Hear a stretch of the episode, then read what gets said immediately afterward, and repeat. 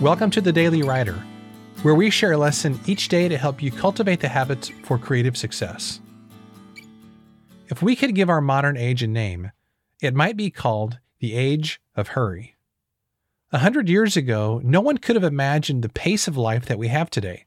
Commerce and communication can happen instantaneously these days around the world. And when you look at your task list, you have messages to answer, deadlines to meet, and material to write. It all feels like it needs to be done right now. Like everybody else, you have a busy schedule, but trying to go faster won't help. Instead, you need perspective. You need calm. You need to breathe. Here in this moment, stop what you're doing and breathe. Just breathe. Relax. Everything's going to be okay.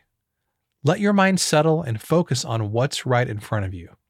Breathe in and breathe out. Do it 10 times slowly.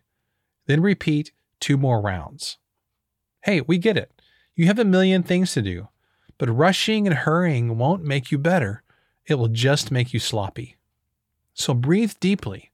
It's honestly one of the best things you can do for your mindset, productivity, and all around wellness. Thanks so much for listening to today's episode. For more, you can visit us at dailywriterlife.com. Thanks, and I'll see you tomorrow.